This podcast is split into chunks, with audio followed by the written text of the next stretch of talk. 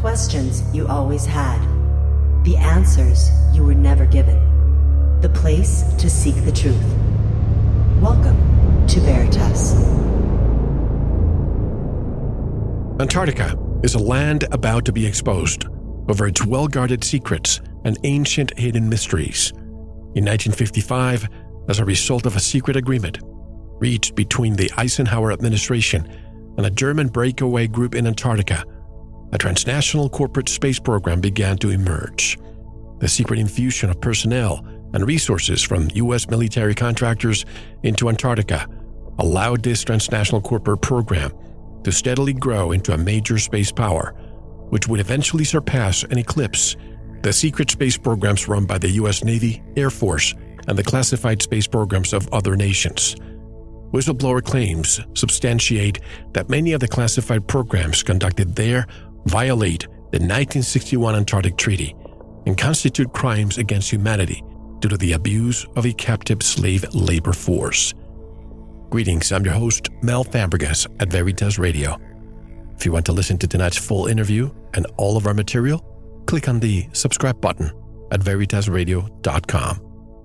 And if you want to get in touch with me, want to be a guest on this radio program, have a guest suggestion, or have feedback, just click on the contact button of our website at veritasradio.com. I always love to hear from you. Today's special guest is Dr. Michael Salla. In his new book titled Antarctica's Hidden History Corporate Foundations of Secret Space Programs, he daringly exposes the major corporations involved in these illegal programs and how the truth is hidden from company shareholders and the public. Today, Antarctica's secrets are slowly being revealed by the increasing volcanic activity that is melting the massive ice shelves, exposing ancient artifacts and crashed extraterrestrial spacecraft.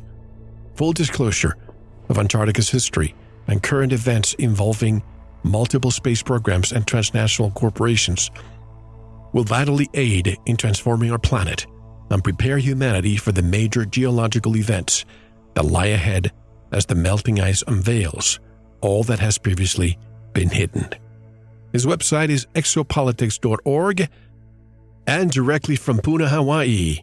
I would like to welcome my friend and special guest, Dr. Michael Salla, back to Veritas. Hello, Michael, and welcome back. How are you?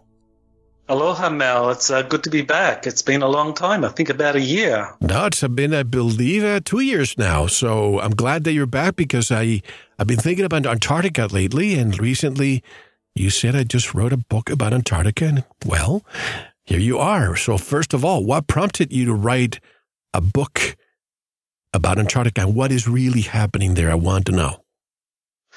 Well, Antarctica is an area that uh, I've been interested in uh, since I got involved in exopolitics uh, back in 2001. Um, as you probably are well aware, there have always been rumors of uh, Germany having set up a base in Antarctica. Uh, Operation High Jump was something that people have always puzzled over but uh, I it was always elusive in terms of getting really firsthand uh, testimony about what's really going on in Antarctica.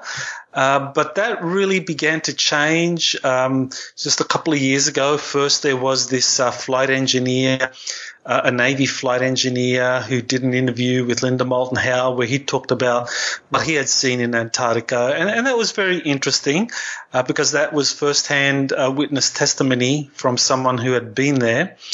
Um, but the one, the thing that really convinced me that this was a, a, project that needed to be written up in book form was uh, when Corey Goode described having been down to Antarctica not once but twice, uh, having been taken down there as part of this kind of inner earth civilization that are feeding him information and that he's been on board their craft that have twice gone down to Antarctica to basically conduct surveillance missions of the secret bases that were set up down there.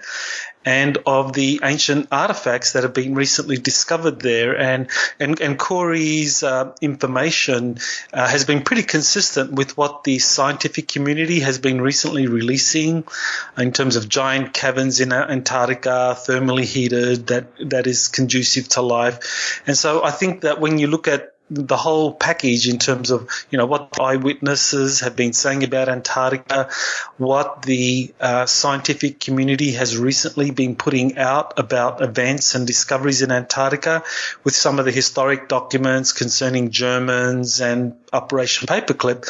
You know, when it all came together, I thought it was a pretty compelling book. Well, let me ask you this, and I hope it's not offensive to you or to Mr. Goode. But if Corey Goode's information is accurate, isn't he violating a military oath? And how do we know that what he's saying is not disinformation? Well, um, I've been working with him now since uh, March of uh, 2015 and uh, and and in that time, I've really found nothing that makes me doubt his story. I mean, I have worked with other people for, for over a period of years, and sometimes things do happen that makes me doubt their story.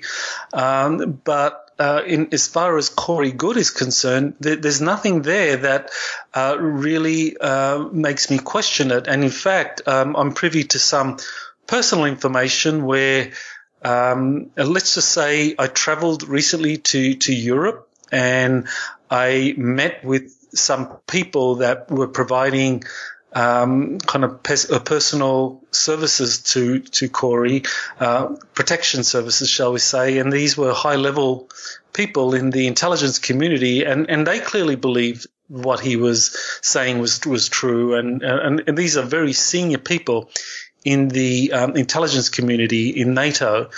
Um, similarly, I've met people or, or, actually communicated with people from the Defense Intelligence Agency who uh, have also communicated about Corey, and, and, they believe he's he's genuine. And and in my own personal research, um, I've, I've, found what he says to be uh, very uh, consistent with some of the public uh, documents that are released or public events uh, that that are that seem to happen synchronistically with his revelations.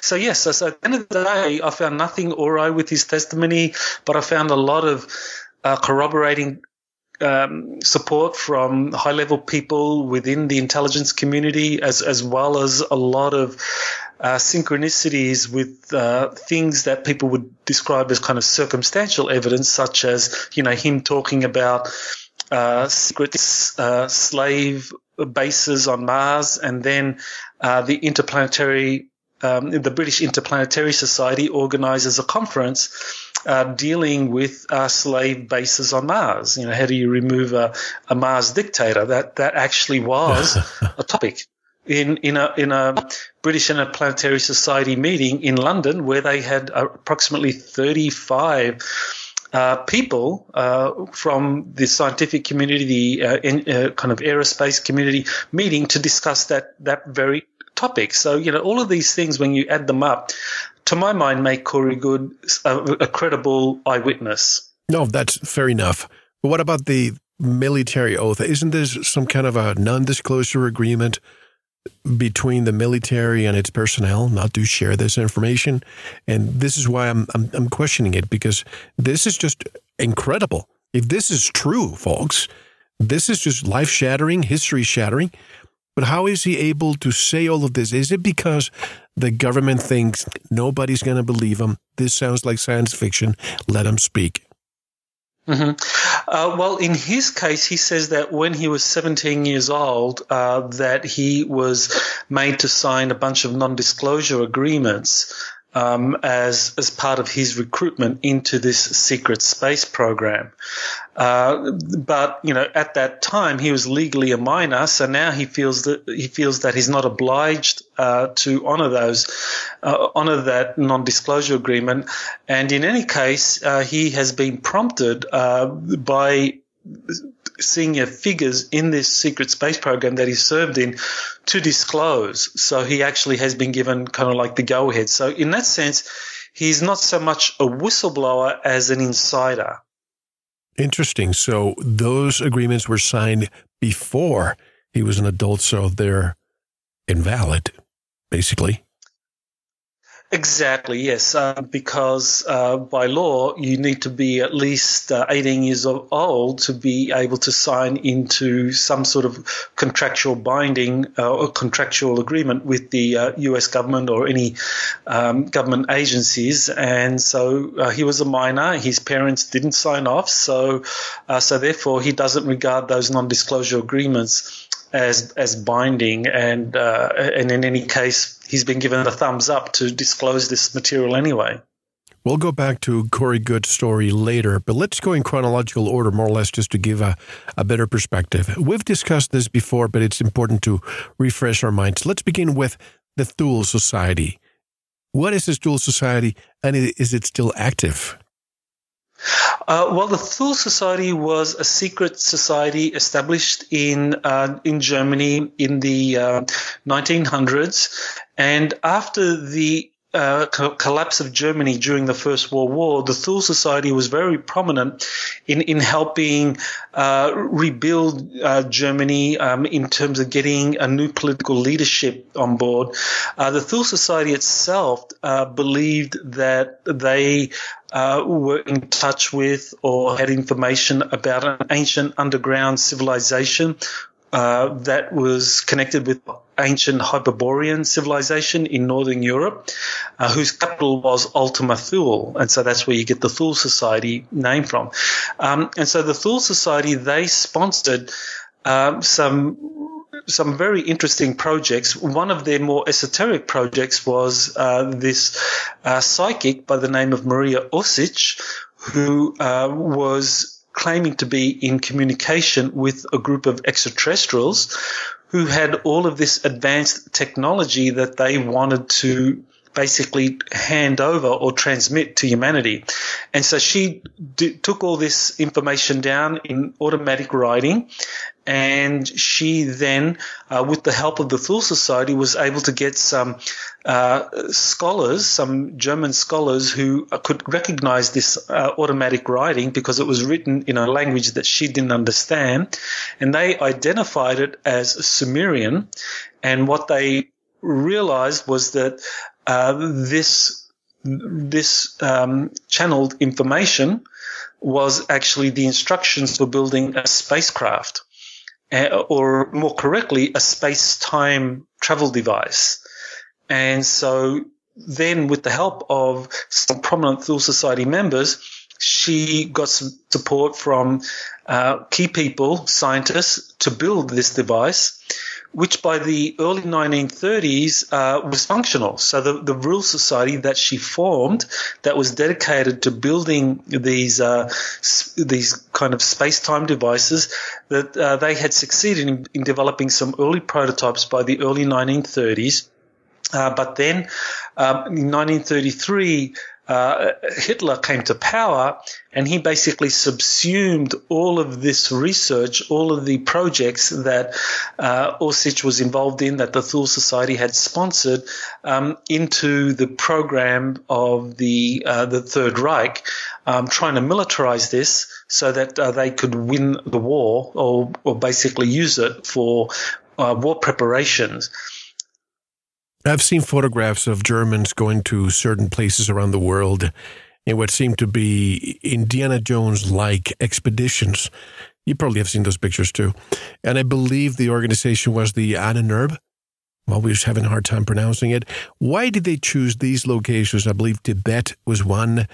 How did they choose these locations? How do you think? Do you think the advanced technology they created was due to the ancient artifacts or information that they found?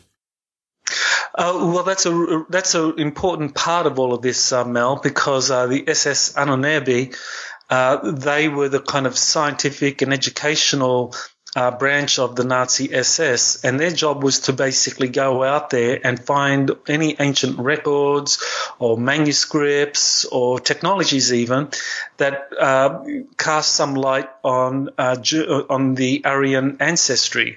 Uh, because, as I mentioned earlier, the, the Thule Society believed that uh, uh, Aryans uh, were descendants or were connected in some way to these ancient Hyperboreans. And so this was something that the uh, SS Ahnenerbe were uh, actively studying. And, and one of the things that uh, they understood about advanced technologies was that uh, there was a very strong consciousness component to it all. So they understood from the very beginning, and this goes back to um, uh, Maria Orsic and her kind of esoteric uh, communications, that in order to understand these ancient technologies dating back tens of thousands of years from ancient civilizations that have long been forgotten or gone underground, that it wasn't just um, a matter of kind of like Newtonian sciences, studying, understanding physical laws and understanding how technology works, but you also needed to understand consciousness. You also needed to develop consciousness because consciousness was, was kind of like the tool, was kind of like uh, the mechanism by which these technologies could work. So, you know, if I was to use a metaphor like like a horse and carriage, um, like um, the carriage might be compared to modern technology, and the horses would be like consciousness. And depending on how you utilize your consciousness, you know, you could take that technology anywhere. And so the Germans believed that through understanding the kind of interface between human consciousness and advanced technologies, you could build um, a society that was able to utilize technologies that the rest of the world didn't understand at all. And so this was what um, this is what the Ahnenerbe Society was doing, um, and that was kind of like predicated on the earlier efforts of uh, Orsic and the Thule Society and the Vril Society. So that by the time uh, the Germans uh, began developing uh, flying saucer technologies uh, for the war effort, um, they they certainly understood that uh, consciousness was an a, a key ingredient to all of this. And uh, they were making some powerful inroads, but it still took them some time, uh, which is why uh, they decided that, you know, just before the Second World War began, they decided that they would um, start separating the uh, spacecraft research that was happening in Germany itself with uh, another project that would be begun in Antarctica Uh, and we'll be dissecting. This is just fascinating. I'm thinking of Peenemünde, the island that it was the, the, the Soviets, the ones that actually captured that island after the war. So who knows what they found there? But Michael, when I think of a military base, I think of large infrastructure, perhaps underground. This requires a lot of raw material, equipment, and especially manpower. And at the risk of sounding insensitive, folks, and, and you know, these days you have to watch what you say so you don't offend people. Did they use slave labor in Antarctica to build those bases since we know they used slave labor during World War II? And if so, who were the slaves and were corporations, say, Siemens, involved? Yes, well, unfortunately, this is one of the aspects of what's been happening in Antarctica, which which is pretty disturbing. Now, I mean, it's a matter of historical record um, that there were major German uh, corporations that used slave labor uh, during the Second World War, um, and that this was part of uh, their requirements to meet uh, the Nazi war goals, uh, the war objectives, and in terms of being able to produce uh, the necessary amount of tanks and aircraft and other kind of weapon systems, uh, because a lot of the able-bodied German men were being sent off uh, to the uh, various war fronts, and because uh, women, according to Nazi ideology, were not supposed to work in factories, but were supposed to stay home and raise children, like what was happening in the United States and Britain and other allied powers. Um, the Germans decided that they would basically use slave labor. And uh, interestingly, there's a book uh, by the German German armaments minister Albert Speer, who wrote a number of books, but one in particular really uh, outlined what the Nazi SS had in mind in terms of a, a post war economy, which would continue to use slave labor. So the Germans really wanted to uh, establish the Third Reich on this principle of slave labor. So it's not surprising that with the um, outposts that were established in Antarctica, that slave labor was involved. Uh, this was one of the things that was just a continuation of the existing German policies um, that major companies, um, IG Farben, uh, Dornier, um, Siemens, um, AEG, um, all of these companies, to varying degrees, uh, did use slave labor. Uh, during the Second World War, and that these German companies uh, established subsidiaries either in South America or in Antarctica that would build the key components for the uh, German spacecraft that are being secretly built in Antarctica. Because as, as I'm sure you appreciate, Mel, um, that in terms of uh, um, establishing or building uh, new weapons technologies or aerospace platforms, um, it wasn't just a matter of, of having a, a, kind of military force there to use these to supply the pilots and fly them and provide the kind of military infrastructure. You also needed to have corporations who had the know-how for building these things. Um, and, and so, um, just as in the United States today, um, the US military, uh, the various services contract out to various aerospace companies to build um, their kind of aircraft, jet fighters, jet bombers, and so forth. Um, similarly, in uh, Nazi Germany and in Antarctica, uh, the the German secret societies, the Nazi SS that were all involved in this, they relied on German companies. So that's why, in terms of understanding what's going on in Antarctica, today, we really need to look at what German companies were involved in building the various flying saucer craft that the Germans had built during the Second World War. Uh, in particular, we're talking about the Vril series of craft. We're talking about the Haunebu series of craft. That these were all built in uh, both Germany and Antarctica, and uh, all of them uh, were involved various corporations, German corporations, and after the war, uh, then there was uh, this collaboration between German corporations and American corporations to build a kind of joint uh, uh, transnational corporate space program. I'm going to get into the mind of Adolf Hitler for a moment here. Bear with me. But I'm thinking, if I'm the leader of a nation that's at war, in my opinion, if we're going to be having all these resources in Antarctica, which everybody thinks is that, you know, a, a, a sheet of ice isolated from the world, but at the same time, if we have the technology to build the base there and build the weaponry and advanced technology, the reason for me to have these two locations is in case we lose the war in Germany and in Europe, then we still have this here. Now, the question is what is Antarctica?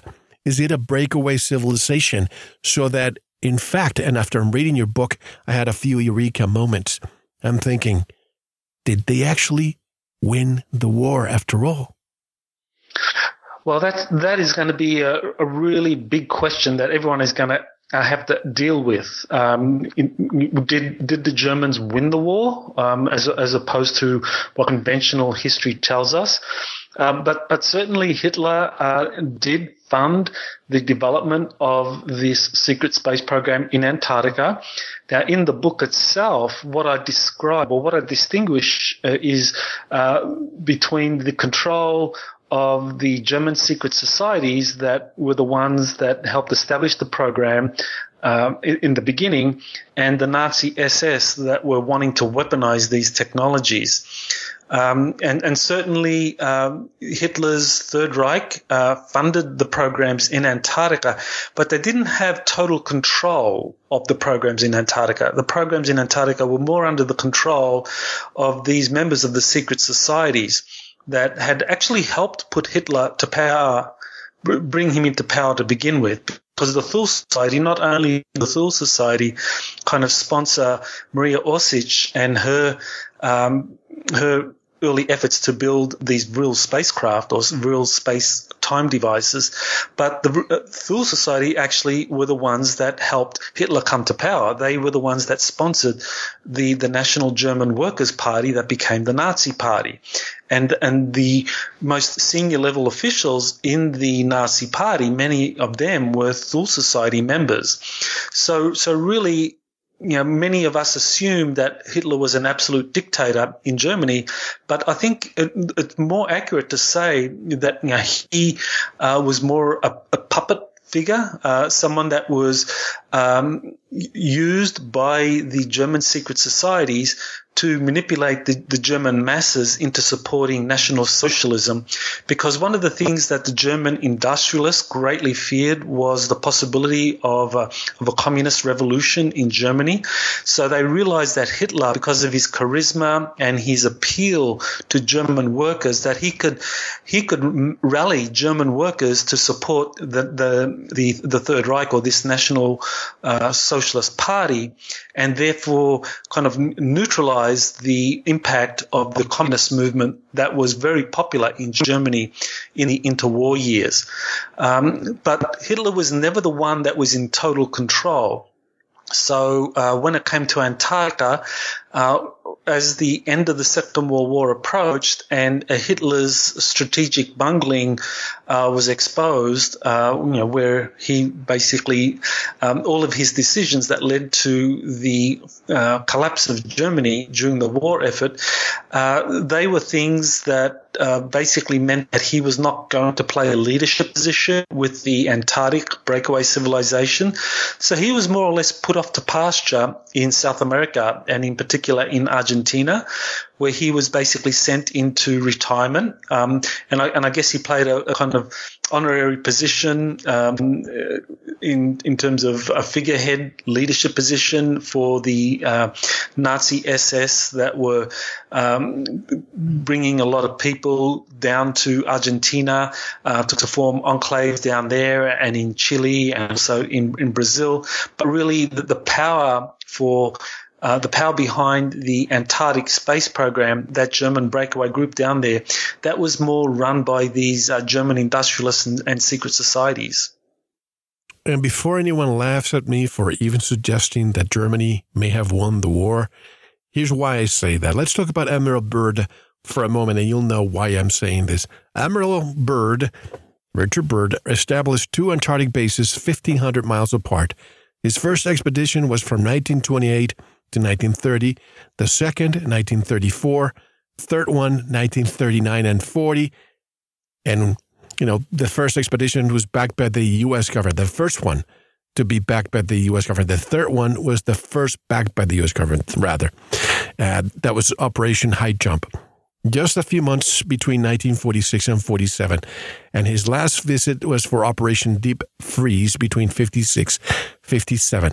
Would you agree, Michael, that his most important expedition was Operation High Jump? And it was supposed to be six to eight months, but it only lasted for just a few weeks. No one really knows what happened that the entire fleet had to return just a few weeks later. Some say colloquially that Byrd's fleet got their butts kicked and they found a force they couldn't fight.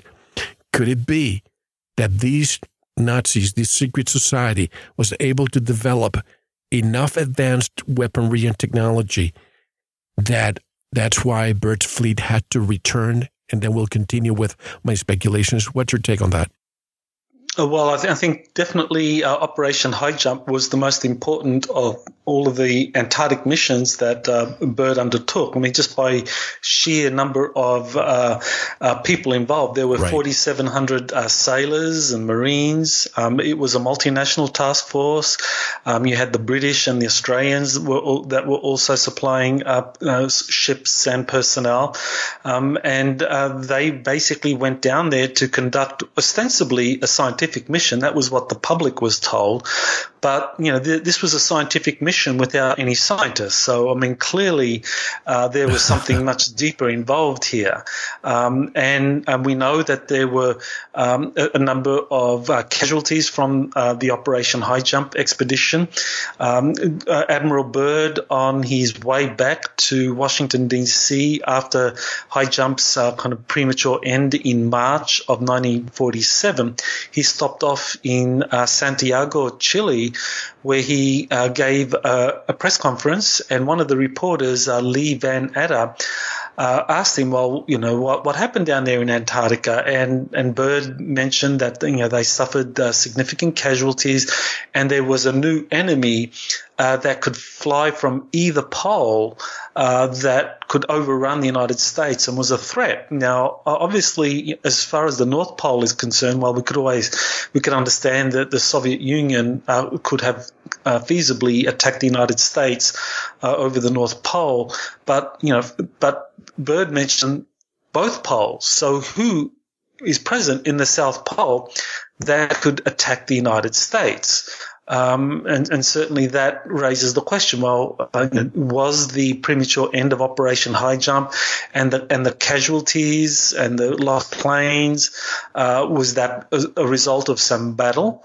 Um, you know, there's been a lot of speculation about that, but it was only uh, with the collapse of the Soviet, Soviet Union in 1991 that KGB files were released, which showed that Stalin had uh, gotten intelligence about uh, Operation High Jump. And what the Soviet intelligence files indicated was that um, the uh, Byrd's fleet or task force was attacked by flying saucers. Uh, that uh, these flying saucers basically shot down aircraft, uh, destroyed uh, some of the the ships, and and forced uh, the Operation High Jump to come to a premature end, and for uh, Byrd's naval task force to turn around.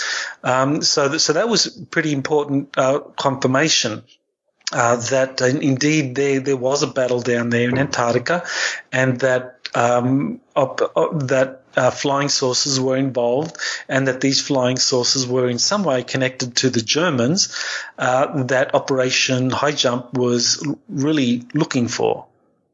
How was he able to give that interview to the El Mercurio newspaper? Didn't that compromise the mission somewhat or national security by explaining some of the things that he saw or speculated? Well, I, I, think this is this is an interesting question because it really raises, well, you know, what was Byrd's motivations? I, I think Byrd probably understood that uh, when he went to Washington that he, he was going to be muzzled because he, he had all this information about the Germans uh, down there with these advanced flying saucers with laser cannons that could defeat anything that the U.S. Navy right. had at the time. That um, and, and so he realized that he, he was likely to be muzzled. And so he probably took that opportunity to kind of like be uh, frank and a little more forthcoming in that, in, in that interview to kind of like give some details without being too specific about who the enemy was. He was just vague that, yes, there's a new enemy that can attack us from both poles um, and that uh, you know, they, they possess some um, advanced technologies and just kind of kept it very general because, you know, what happened afterwards was that yes, he did go to Washington D.C. and and he was indeed muzzled. Because I'm thinking, all that amount of force, and we were exhausted after 1945. I think 1946, 47, when, when high jump happened.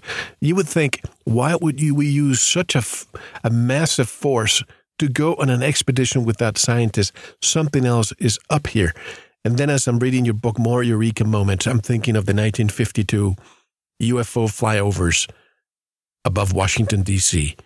Was that a show of force basically saying, hey, we can penetrate your airspace. There's nothing you can do about it. And then immediately after, I think it was the Holloman Air Force Base visit or agreement with Eisenhower. And everybody thinks, oh, it was an extraterrestrial group that came of Nordics.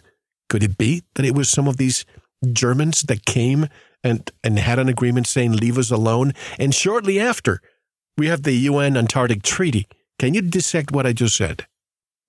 Uh, sure. There's a there's a kind of history here that is very important to emphasize because it was in March, actually March 12 of 1947, that uh, uh, that Admiral Byrd gave his interview uh, in Chile, talking about this new enemy that could overfly U.S. Uh, territory.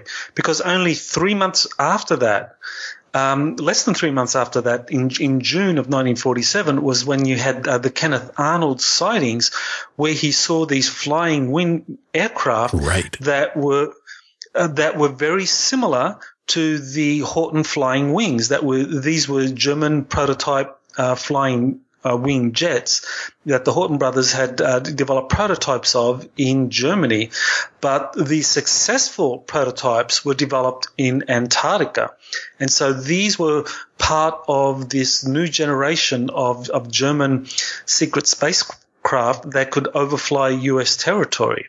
And so throughout the 19 uh, end of the latter part of the 1940s and right into the 1950s, I think we have to consider that some, if not many, of the UFO sightings that people witnessed and Air, Air Force um, jets uh, tracked or pilots uh, witnessed uh, that some of these were in fact a German spacecraft or German um, anti-gravity vehicles uh, that uh, the US fighter planes couldn't intercept. They, they couldn't match them in terms of performance and speed. So then we get to 1952 in what, in what really was a very brazen incident, you have the Washington flyover where you have fleets of these uh, UFOs of these flying saucer craft that f- flew over Washington D.C. on successive weekends, um, at least two, if not three weekends in July of,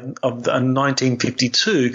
You had these flyovers, and according to uh, different insiders that I've um, either interviewed or you know gone through their testimony. Um, these are, of course, I've mentioned Corey Goode. Another one is William Tompkins, who was a, a former uh, Navy uh, Navy covert operative, and also then later worked for Douglas Aircraft Company as uh, as a engineer and also Clark McClelland, who was a former NASA spacecraft operator and longtime uh, employee of various NASA contractors, that all three say the same thing, uh, that the flyover in 1952, that these were German craft, that these were uh, craft that were sent to basically show the United States that at any time they could overfly not only any territory in the United States, but also the, the US capital itself. And this was the mechanism by which the Germans um, in Antarctica wanted to pressure uh, the U.S. national security establishment into uh, negotiations. And so negotiations, uh, basically under the Truman administration, um, and then the Eisenhower administration, which uh, Eisenhower was elected in November of 1952, came to power January 20th of 1953, and that's when the negotiations really kicked into high gear. And and the negotiations um, under the Eisenhower administration, there were two key people that were critical in these negotiations, and both of them uh, the Dulles brothers, Allen Dulles, who was the uh, director of Central Intelligence, and John Foster Dulles, who was the Secretary of Def- uh, Secretary of State. Both of them had long time relationships with the German uh, industrialists, with the German secret societies. And in fact, both of them were instrumental in the rise of Adolf Hitler. This is one of the things that uh, people aren't really aware of. In fact, Eustace Mullins, who wrote the uh, book about uh, the, the, Committee of um, 300, right. Uh, he actually says that uh, that the Dulles brothers actually were pivotal in um, and and met with and were involved in the industrialist meeting that actually led to Hitler being appointed chancellor, and that they actually played a role in con- convincing uh, the president of Germany, Paul von Hindenburg, into appointing Hitler Chancellor of Germany in um, early 1933. Um, and certainly the historic records support that because we know uh, that both Dulles brothers in the middle of 1933 actually went to Berlin and met with Adolf Hitler. So here you have uh, the two key people, two key people leading the negotiations with the Germans who have had this long time relationship with German secret societies and with German industrialists and with the Third Reich, leading the negotiations so that by uh, 1954 55, agreements were finally reached. And that's when uh, uh, you have uh, President uh, uh, Eisenhower traveling to Holloman Air Force Base to basically um, uh, put put the um, ink on the paper or to kind of like uh, do the friendly handshake, however it was that the Eisenhower administration reached this agreement with the uh, the German program out of Antarctica. But Holloman Air Force Base, I believe, was was the critical event in terms of this secret agreement being reached with the German breakaway group in Antarctica, and uh, and soon after that, that's when you have uh, Operation Paperclip, where all of these uh, German scientists were being brought in into the United States to help the, uh, the U.S. military-industrial complex understand all of these advanced technologies uh, that they had uh, gotten from the Germans um, or had recovered from these um, extraterrestrial UFO uh, crashes. That these German scientists were going to be kind of like the liaison or, or help the U.S. military-industrial complex understand these and reverse engineer them. So you think the agreement that took place at Holloman Air Force Base was actually made with terrestrials. In other words, these members of, of these uh, or this breakaway civilization and not extraterrestrials. And the reason why we keep hearing third parties talk about, oh, it was ET or, you know, the craft that the Air Force chases and can never do anything with it, the Milton Torres story and so on. This could actually be the Germans, but we cannot. Uh, imagine if you're a general in the in the military, you cannot say that's actually the Germans who developed this technology. It's better to say extraterrestrial because otherwise we think there's another power on this planet that is that we cannot beat. Right. Well, both both the United States and the USSR and Britain and other major power, powers they, they they had their reasons for why they didn't want the truth to come out. Now, I'm not saying Mel that all flying saucer landings uh, involved uh, Germans. I mean, some of them certainly were extraterrestrials because the extraterrestrials were helping the Germans. Um, in Antarctica, you had uh, different groups of extraterrestrials helping the Germans down there develop their technologies. Um, but certainly um, in terms of what happened at the Holloman Air Force Base, um, this was part of a kind of like German extraterrestrial alliance, and uh, and certainly um, according to Clark McClelland, um, who consulted German scientists at NASA, he said that um, these German scientists uh, basically confided in him that yes, it was Germans that actually uh, were part of the delegation that was at Holloman Air Force Base. Um, and, and, this is also consistent with what um, William Tompkins and Corey Goode has, has said. And another person that I haven't mentioned so far is Vladimir Terziski. And, and, and a lot of the information that Vladimir Terziski came out with in um, 1991 where he basically began talking about Antarctica and the German space program in Antarctica. And he based all of that information on these uh, Nazi SS files that he said uh, the, the uh, Warsaw Pact had uh, gained uh, after the Second World War, and that were in the different intelligence communities of the Warsaw Pact. And and because Vladimir Terziski was a member of the Bulgarian Academy of Sciences, he got his hands on these uh, Nazi SS files, and and basically he was the first to say many of the things that we've been talking about. That the Germans had established a breakaway group down in Antarctica, that the Germans had defeated Operation Paperclip using flying saucers, that the Germans had reached agreements with the U.S. military-industrial complex. That Terziski was the first to say all this. Now, at the time, um, you know, people just kind of like took it all as just disinformation or just or they said well where's the evidence? And and because he uh, he did a bunch of uh, lectures and um, he showed some of the files but um, still it was it was never really something that people took seriously but with this new wave of insiders such as uh, Clark McClelland, uh, William Tompkins, Corey Goode coming forward, I think what we have now is another level of information, another wave of information confirming just about everything Terziski said. So, you know, I'm certainly not the first to say these things, nor is uh, Bill Tompkins, Corey Goode, or McClelland. I mean, I really have to credit uh, Terziski for, for being so far out ahead. I mean, he was saying all this stuff like 27 years ago, and, and no one really paid attention to him other than other than the select few that uh, went along to his lectures. But but I think at the end of the day, we're going to say that wow, you know, this has really been an effort by multiple people and multiple researchers to get the truth out. You say that ETs were helping the Germans. Was they, this during and after the war? And if so, why did they choose the Germans and say not the Americans or the Soviets? Well, the way it began, uh, Mel, was that uh, first there was a human-looking group of extraterrestrials, and you know, and I just use the term Nordics just because that's very handy right. for describing a number of different human-looking groups. And so these uh, Nordics began helping um, the the Thule Society and the Vril Society in Auschwitz develop their space-time devices in the 1920s. So this is well before Hitler came on the scene.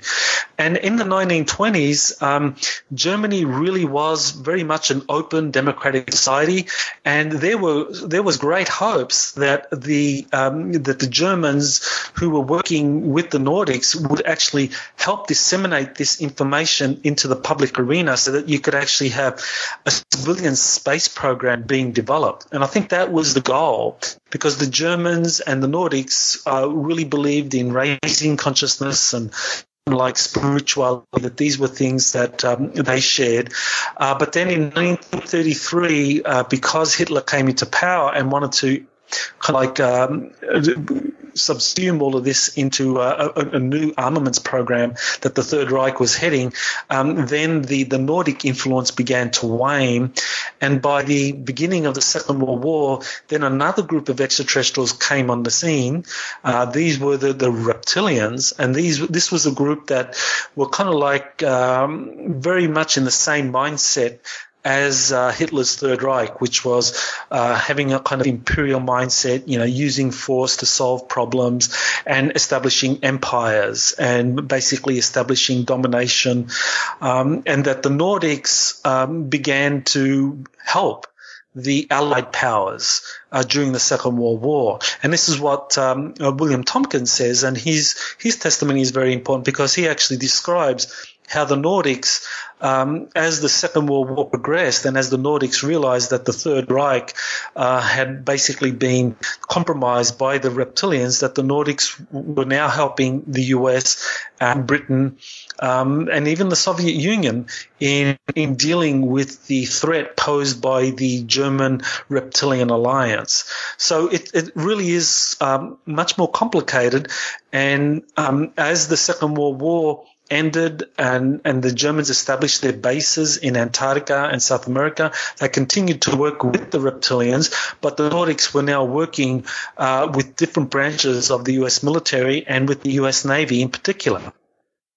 Before we take the break, I have one thing that I want to discuss, another topic the Antarctic Treaty. The original signatories to the treaty are the 12 countries that were active in Antarctica during the International Geophysical Year of 57 58. Since 1959, 41 other countries have joined. What do you really think this treaty is about? And based on what Admiral Byrd said regarding oil, minerals, and vast resources, you would think that by now, Michael, you would have the Exxons of the world in that part of the world and the entire area would be commercialized and exploited, knowing us humans, right? But that hasn't happened. What is really behind this treaty, in your opinion? Well, I think the uh, Antarctica Treaty uh, was really designed to allow uh, provide a cover for the US military industrial complex to be able to establish permanent bases in Antarctica, and that um, through that cover they could then send um, various or could start various covert operations in Antarctica um, in support of the German program down there. Um, and that uh, the Antarctic Treaty uh, provided a means to kind of like ensure that no other nation that went into Antarctica could uh, use it for any military purposes. Because, you know, from the perspective of the Germans who had established um, a colony in Antarctica deep under the ice, um, and who by 1955 had reached agreements with the US, they didn't want other countries, you know, the USSR, uh, France, China, India, all of these other countries, kind of like coming in there and and and in one at some point becoming a future threat. So they decided that um, any country that was wanting to establish bases in Antarctica had signed the Antarctic Treaty, which committed them to uh, peaceful scientific exploration in Antarctica. But the thing was that um, in the German programs under the Antarctic ice, it was anything but peaceful and scientific. It was really aimed at developing new generations of spacecraft that could be used for uh, colonial conquest um, in space and for inter- interstellar trips um, for imperial purposes. Uh, so they were developing advanced weapon systems down there in Antarctica, and this is where it gets very disturbing. Uh, is that um, they were using captured humans uh, not only as a slave labor force, but also as a captive force or a captive uh, population that could project to human experimentation to test all kinds of new generations of dr- drugs and toxins and meteorological warfare um, and mind control. So, you know, what you have in Antarctica uh, on the surface uh, have these scientific means that are run by the 55 uh, nations that are now signatories to the Antarctic uh, Treaty. But underneath Antarctica, you, you have this really uh, dangerous set of classified programs uh, that are militaristic and are highly abusive of a slave labor population and of human subjects. And I apologize, folks, because we're losing a little bit of the signal, but I hope that you understood everything that Dr. Salla said. This is just fascinating. And when we come back, I want to discuss more of what Corey Goode has been saying. We've been just, I wanted to give a chronology of events of what has been happening, and especially this treaty. You have your opinion, other people have their opinion. I think, in my humble opinion, the fact that so many countries have joined in that treaty and nobody, nobody can penetrate that ice. I think that there's a force, a breakaway civilization, or perhaps even the Germans who are there occupying that area saying to all these countries, you better have a signature here on this treaty or you're going to become an our enemy and you don't want to face us. And this is why we haven't seen any com- commercializing of that area. But that's just, just my opinion. When we come back, I want you to discuss more, more of what's happening today. Some of the things that people like Buzz Aldrin have been saying. He said this is pure evil, which is something that he tweeted. You know what I'm talking about, right? Michael, you there? Yes, yes. Okay, uh, I was Buzz mentioning Aldrin, uh, Buzz Aldrin. He mentioned what we saw as pure evil. Some of the highest ranking religious uh, personnel from around the world, the, the, the, the, the Russia uh, and others have been visiting that area. What is it that is hidden there? And will we ever find out what's under that ice? Michael, how can people buy the new book, Hidden uh, Antarctica's Hidden History? Um, people can uh, go to Amazon and um, and they can find it there. Uh, Antarctica's Hidden History: Corporate Foundations of Secret Space Programs, um, or they can go to my website uh, exopolitics.org and uh, they'll find the uh, new book there. You can order it uh, from either the website or Amazon. Excellent. Folks, don't go anywhere. I'm going to try to hang up and call Dr. Salla back to get a better connection. But fascinating talk. When we come back, we're going to dig deeper. And by the way, before I end this segment, I'd like to share a personal story with you. If you interact with me on Facebook, you know I like music, all sorts of music. I have a lot of instruments that I like to play. I'm not a musician, but I like to experiment making music. And with today's equipment, I'm able to play all instruments and create songs. At any rate, with the difficulty we have in including other people's music in our shows because of copyrights, I've decided that I'd like to compose my own music, which right now that's what you hear most of the time on intros, outros, and intermissions.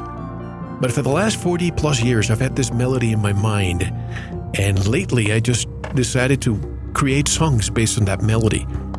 Some of the versions are very ethereal, some are more hard rock, but you be the judge. I like to share with all of you. I'll even create longer versions of space music or meditation music and even guided meditations in the future. And most importantly, I've composed the music and I've tuned all the instruments in A432 Hz. Tonight we'll start with a more ethereal song and we'll progress from there. When you listen to tonight's song, unless you're driving, I want you to close your eyes and imagine you're in a place similar to the jungles of Avatar or your favorite place. Let the music and your imagination take you where you want to be. I hope you enjoyed. Write to me if you did or you didn't. Now, a quick message and the music will follow.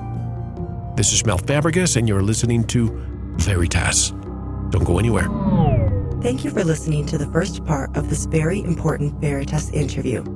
To listen to the rest and all of our material, proceed to the members section or subscribe at veritasradio.com. Don't forget to visit the Veritas store for MMS, hemp oil, pure organic sulfur, and other great products.